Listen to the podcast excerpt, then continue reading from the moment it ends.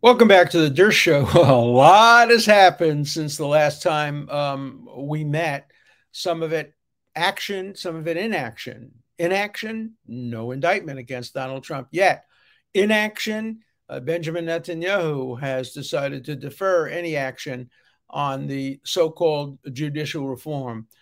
Tragic action, what happened in Nashville today, so many kids, so many people just being killed it's just the most horrible thing in the world. And then uh, one personal thing for me, um, my book Get Trump uh, made it to the top of the Amazon bestseller list.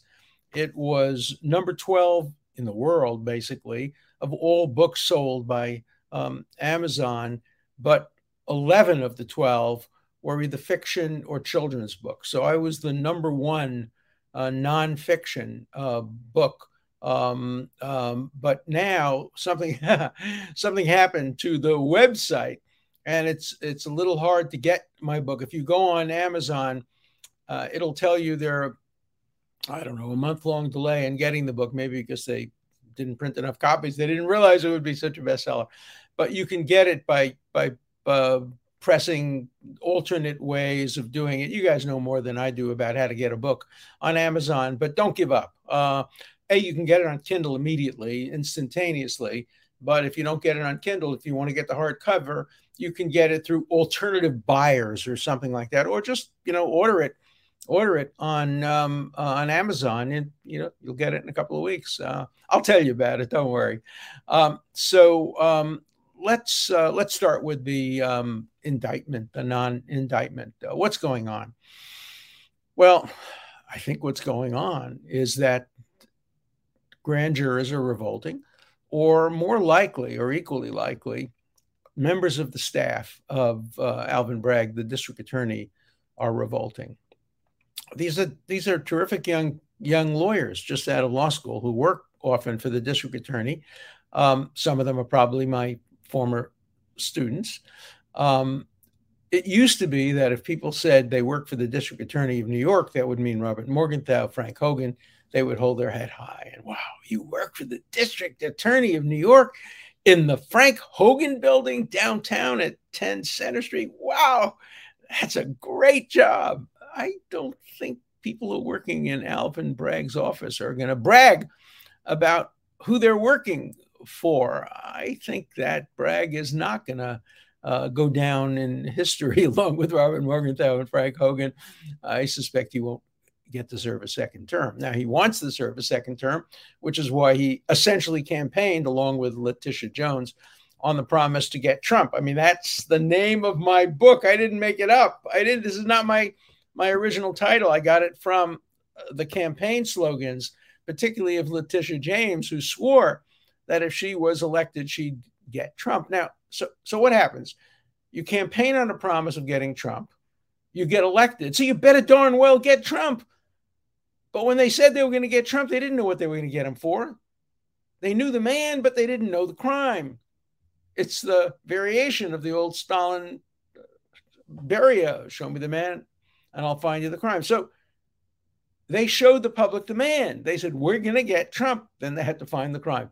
So they rummaged through the statute books. They looked high and low, state, misdemeanor, felony, federal, and they found, as my grandmother would say, bupkis, nothing, nothing. They couldn't find any obvious crime to charge him with. And as I've t- said to you before, Thomas Jefferson once said, before he could charge somebody with a crime based on a statute, the statute has to be so clear that you can understand it if you read it while running, while running. Well, I'm sitting. I've been sitting studying criminal law for 60 years and I don't understand it while sitting. And and the reason I don't understand it is it's not there. There's no crime. For, for there to be a misdemeanor, which has a two year statute of limitations, which is long gone, uh, for there to be a misdemeanor, you have to postulate the following that anybody who pays money with a non disclosure agreement to hide adulterous sex acts from one's wife then has to publicly report it on their corporate forms, not as legal expenses or anything like that. You have to actually say, I paid $130,000 to a porn star who I committed an adulterous affair with, and I'm trying to keep it from my wife and family and my business associates. That's the reason I paid the money, and that's the reason we got a non disclosure agreement, but now I have to disclose it. Has anyone in history ever done that? No. Has anybody in history ever been indicted for not doing it? No. So to get to the misdemeanor, you have to make up a crime. But misdemeanor wasn't enough. First of all, he might not have survived a motion summary uh, dismiss on the ground of statute of limitations. So we had to go for a felony, which has a five year statute of limitations, which still may cause a problem. But what's the felony? The felony is that you made the report that was false in order to cover up a felony. Now, what's the felony that he wanted to cover up. It's no felony to make a false report because you don't want your wife to know about it or your business associates to know about it. It's only a felony if you did it as part of your campaign to be president, and then it becomes a campaign contribution. So you get a fake misdemeanor piled onto a fake felony, and one and one equals 11, or in this case, zero plus zero equals 11. So I can easily imagine prosecutors, young prosecutors, saying to themselves, uh, I don't know, I'm not so sure. I don't think I want to be associated uh, with this. And I suspect we may see some resignations if there is uh, an indictment. To get an indictment, all you need is 12 votes out of 23, and that's the ham sandwich analogy. But occasionally a grand juror enough grand jurors will stand up and they'll and they're called a runaway grand jury. It's not supposed to be the way it works. It's supposed to be grand jury is supposed to defend the rights of defendants, but it's become so common that the prosecutor tells a grand jury what to do that if a grand jury doesn't listen, it's called a runaway grand jury. That proves how how much the grand jury's function has been distorted. So that's item number two, no inaction. Now I want to talk for the rest of the show on something that's very important to me. I know it's important to some of you, probably less important to others, but please pay attention because it's it's very important internationally and to the United States. That is, after massive, massive demonstrations um, against uh, Israel's proposed judicial reforms, and I'll explain what they are in a minute, uh, Benjamin Netanyahu did something he rarely, if ever, does in his long career. You know, I've known Bibi for half a century. Um, and he's not the kind of guy who backs down or changes his mind, but he did this time. And to his credit, I commend him for it. Um, he basically gave in to the um, uh, minister of defense who he fired. Uh, the minister of defense said, Look, let's pause this thing. I'm not taking him against it. Let's pause it. We have Passover coming up, we have Easter coming up, we're in Ramadan. Um, and we have Israel's 75th anniversary. We don't want to destroy all of those things by having demonstrations every day. Let's just pause. Let's put it on hold. Let's get back to doing all this after all these celebrations and holidays are over. That seemed like a perfectly reasonable thing that uh, Minister of Defense Gallant um, proposed, and uh, Netanyahu fired him, which I think was a big mistake. And I think he now probably thinks may have been a big mistake. In any event, he went on television uh, today and announced that he would uh, pause the judicial reform. The judicial reform is not a good thing. It's not really reform. It uh, takes away substantial authority from Israel's wonderful Supreme Court, which has been a gem. And some people say it's been the iron, the legal iron dome defending Israel from international criminal uh, courts. Now, Israel's Supreme Court maybe has gone too far. It, it's gone much further than the United States Supreme Court. Probably it's the Supreme Court which has had the, the, the most powerful judicial review of legislative actions and of other actions. And there's room for cutting back on that. But there's no room for cutting back on the role of the Supreme Court in protecting essential minority rights, civil rights, civil liberties. And so the proposal I've made is yes, cut back a little bit on the court's power over economic and political issues, but not over core civil liberties issues. I spoke to Benjamin Netanyahu about that. And he used, in my conversation with him, he used the word balance six times in the conversation, six times. We want balance. We don't want the extremes on either side. balance, balance, balance. That sounds like compromise. But and in his interview with Piers Morgan the other day, he also talked about balance and he talked about resolution. But when it comes to dealing with his very, very right wing cabinet, not all of them, but a lot of them, um, there doesn't seem to be room for compromise. Um, the extremes on both sides are winning. So why compromise? And so I think it took a lot of courage and it took some cooperation from people in his cabinet to assure Netanyahu that if he called for a pause, that his government would not come to an end. Remember, in Israel, the ultimate check and balance uh, that Israel has is if you get uh, reduce the number of votes to 60 or below 60, you're out.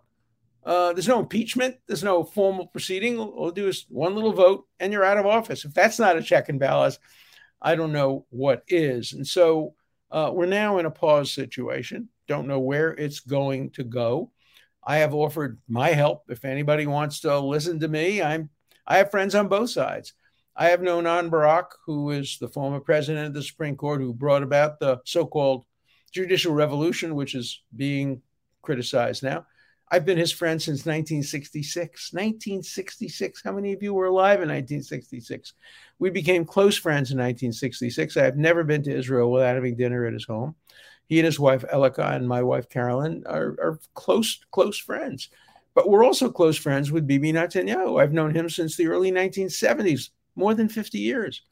Whenever we go to Israel, we have dinner at his house. In fact, once I had a birthday party in which both Bibi Netanyahu and Aaron Barak uh, attended and celebrated my birthday and and got along great and uh, really liked each other. And uh, so uh, I could play a role perhaps in helping to bring the two competing sides together but I'm an American and they probably want Israelis to uh, play the most active role. Let's remember one thing. No matter what you say about Israel and here's a challenge I throw out to anybody. Name a more vibrant democracy, not only in the world today, but in the history of the world. I'm talking about going back to Greece. There's never been a more vibrant democracy than current Israel. What do I mean by that? They've had what, five elections in the last six years? That's democracy. Governments don't last more than a few months. They have votes every few months to have a new government. That's democracy. And what about the challenges in the street, the protests.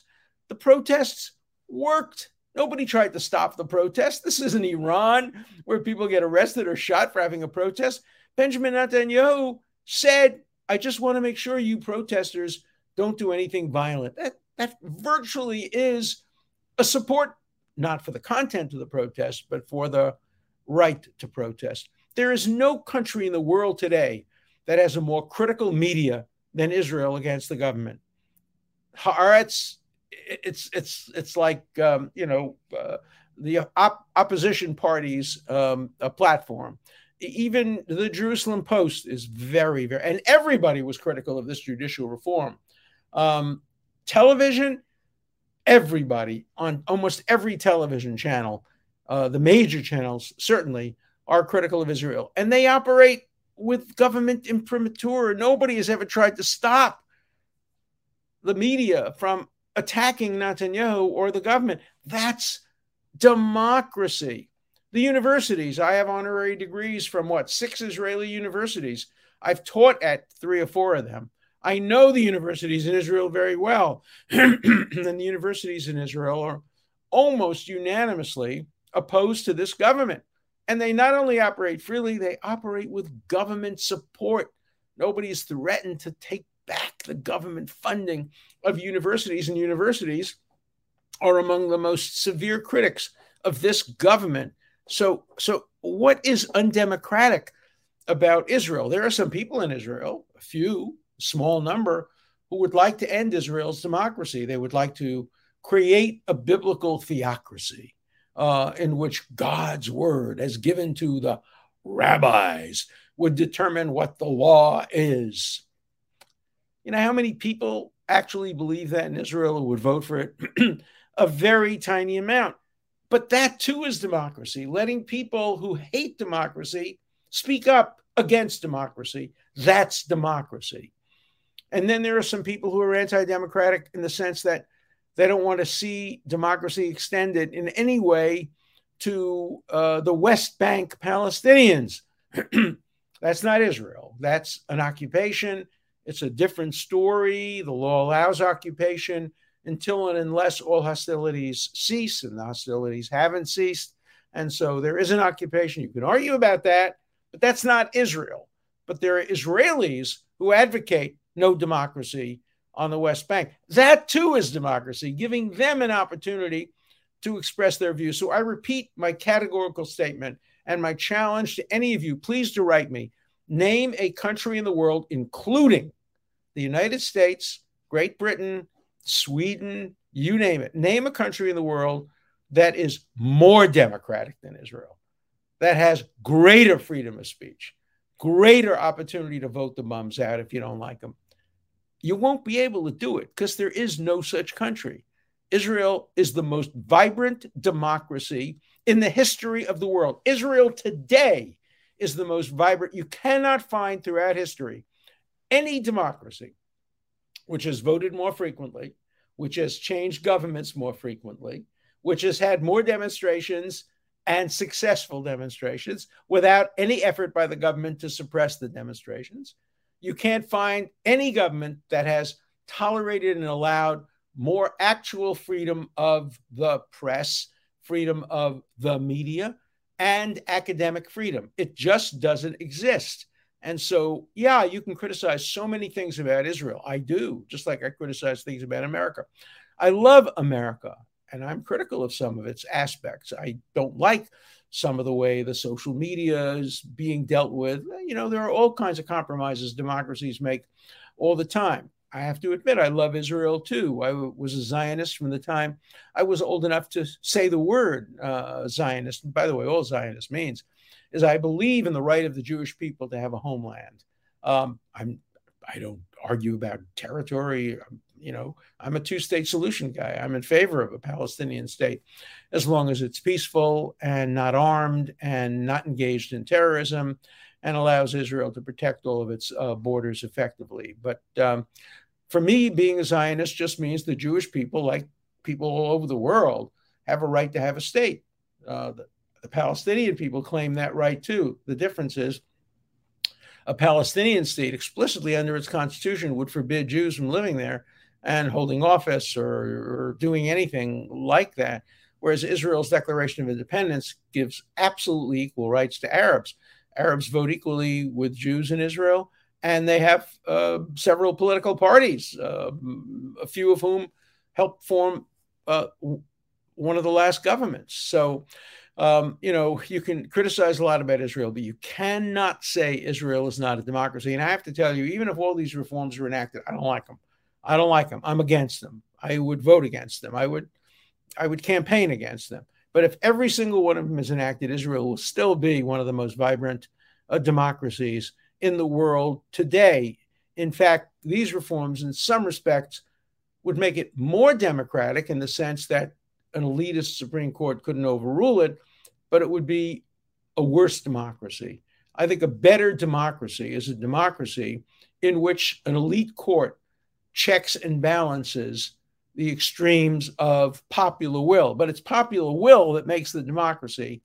And then the check and balance is what keeps majority opinion from overwhelming minorities. And let's remember free speech is a minority right. Nobody has to protect the free speech of majorities. You only protect the free speech of unpopular minorities. Due process is a minority right. Nobody has to protect the due process rights of popular people. It's the due process rights of extremely unpopular people uh, that you have to protect. So it's minority rights that I want to see the Supreme Court continue to protect. I want to see them to continue to protect it in the United States, and I want to see them continue to protect it in Israel. So today we've talked about delays, delay in the indictment, delay in the judicial uh, reform. We've uh, also tragically had to mention the events um, in the South, and and and God, I I, I just get so upset when I read uh, what happened in Nashville, and because I read it now every few months, and we have to be able to do something about that. And I also reported on the success of my book, Get Trump, uh, being uh, the number one nonfiction bestseller on Amazon.com. By the way, the reason it's not the number one or any bestseller in other um, rankings is because uh, independent bookstores won't carry Get Trump. Apparently, they don't like the title. They don't like what it stands for, even though it's not a pro Trump elect him to office book. It's an anti unconstitutional book about Trump, but independent bookstores uh, don't sell it. So you have to get it uh, online, either through Amazon or Barnes and Noble. Um, there are probably other sources online. If you just Google Dershowitz Get Trump, you'll find all the ways of of getting the book. It's not expensive, and it's a relatively short book. It's a a couple hour read. What is it? 170, 181, 183 pages. You could do that in three hours, um, and I guarantee you won't be bored. Okay, let's turn to letters. I got lots of letters today because it's obviously over a long weekend. Oh, I forgot one thing. I forgot to read you what Donald Trump said about me. Uh, he talked about me at the Waco speech. Uh, quoted uh, me saying Alan Dershowitz doesn't, doesn't like me very much and doesn't vote for me, but he, you know what he said is absolutely right. But here's what he said in his it's not a tweet, it's a social media thing. I don't think he tweets, but this is on his social media platform. Alan enjoys saying, I didn't vote for Trump. I believe he probably did. He just uses that phrase for added credibility, but it doesn't matter. He's a brilliant guy who wrote a very important and special book. It's called Get Trump. Mr. President, Trump, I have to tell you, I voted for Biden and I can prove it. How do I prove it? My wife like you, had some doubts about whether I really voted for you or Biden. And so when we got our absentee ballot on Martha's Vineyard, we were there for the summer. We are residents of Florida. My wife videotaped me voting for Biden. We have a videotape of me filling out the form so I can, I'm one of the few people who can prove who I voted for. Um, but I defend Trump's rights uh, not to be treated unfairly and unconstitutionally. I never confuse um, my politics and my constitutional law. I think that's why my predictions about the law have proved to be correct so much more frequently than the predictions of any of the people on CNN or MSNBC, because I never confuse my politics with my legal analysis. Okay. Well, here's a letter that follows nicely. You are so intelligent, and I can't understand why you would vote for Biden again after all the negative events that have happened during his presidency.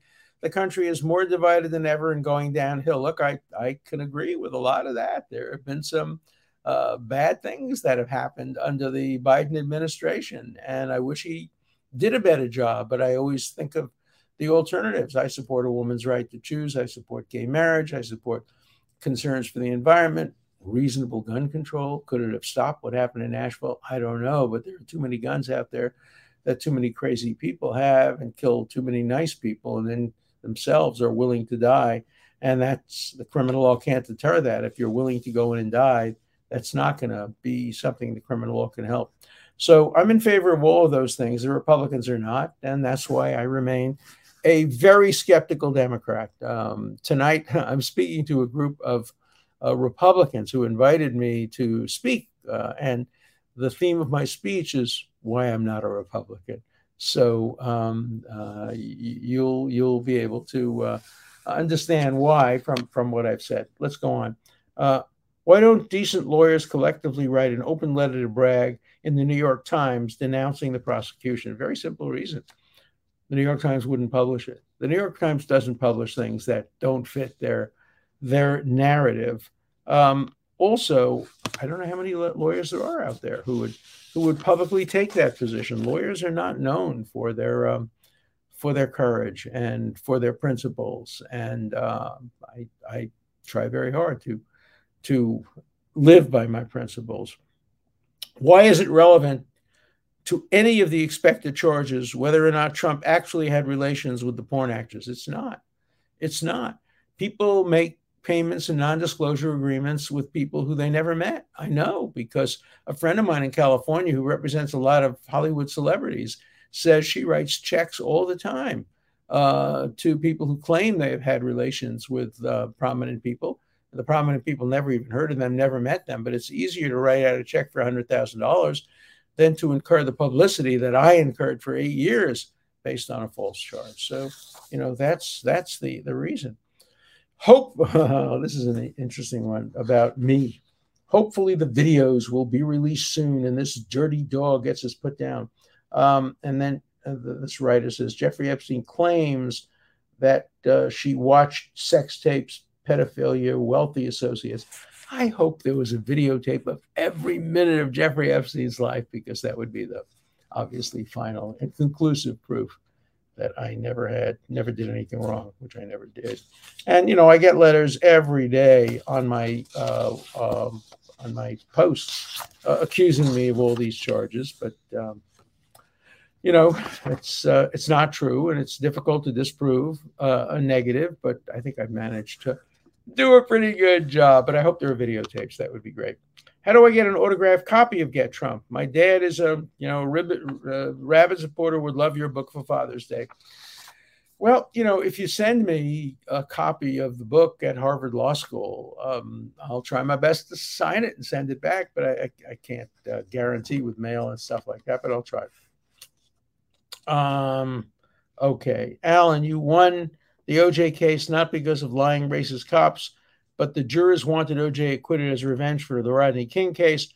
One of the jurors admitted it years later.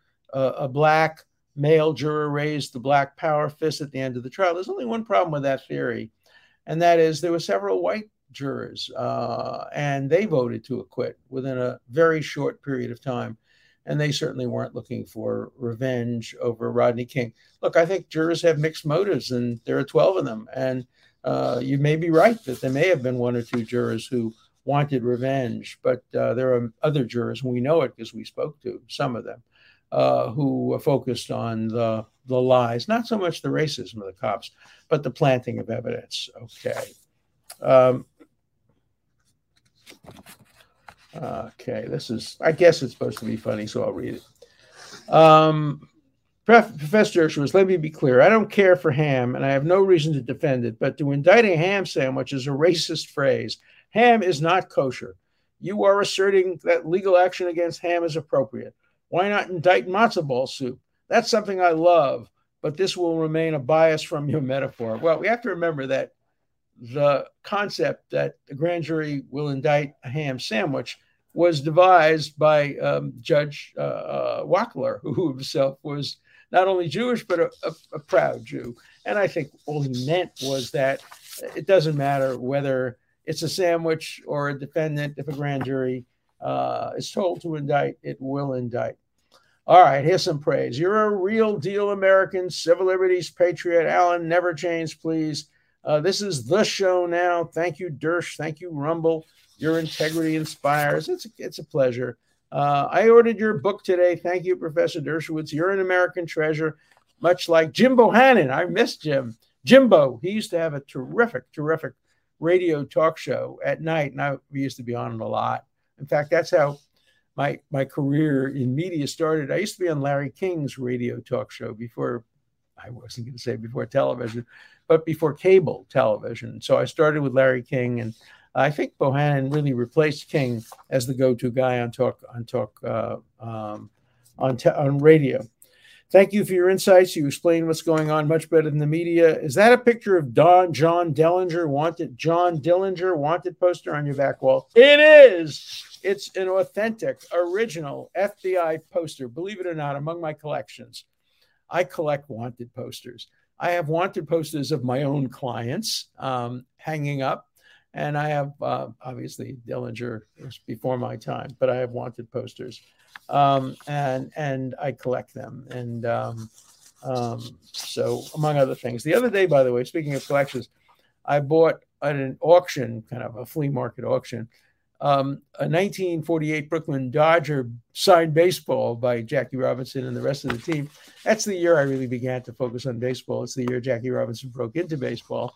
And so I really thought it was nice to be able to own that baseball in 1948. Unfortunately, the Yankees beat the Dodgers in the World Series as they did repeatedly until 1955, uh, when the Dodgers finally, finally won. And I have framed and hanging in my office the second that Roy Campanella runs out to the mound and hugs Johnny Podres with Pee Wee Reese behind him uh, and proclaims victory finally for the Brooklyn Dodgers after you uh, um, after so many years of defeat. One final question: Did you support prosecution of Nixon before Ford pardoned him? Yes, I did. I used Nixon as the paradigm of an impeachable and prosecutorial offense by a president. Uh, he obstructed justice. He uh, paid bribes. Uh, he destroyed evidence. Uh, he did all the things that should result in in prosecution. In that case, the crime came before the man, uh, whereas in the Trump case, they targeted the man. Get Trump. Get Trump. Get Trump. And then they looked for the crime. And when they couldn't find the crime, they just uh, presented it to the grand jury anyway. I hope the grand jury will have the good sense to do the right thing and not to prosecute. And that would really vindicate the grand jury as an institution designed to protect the rights of defendants from over aggressive prosecutors. That's what it's supposed to do. I hope it does it. See you tomorrow.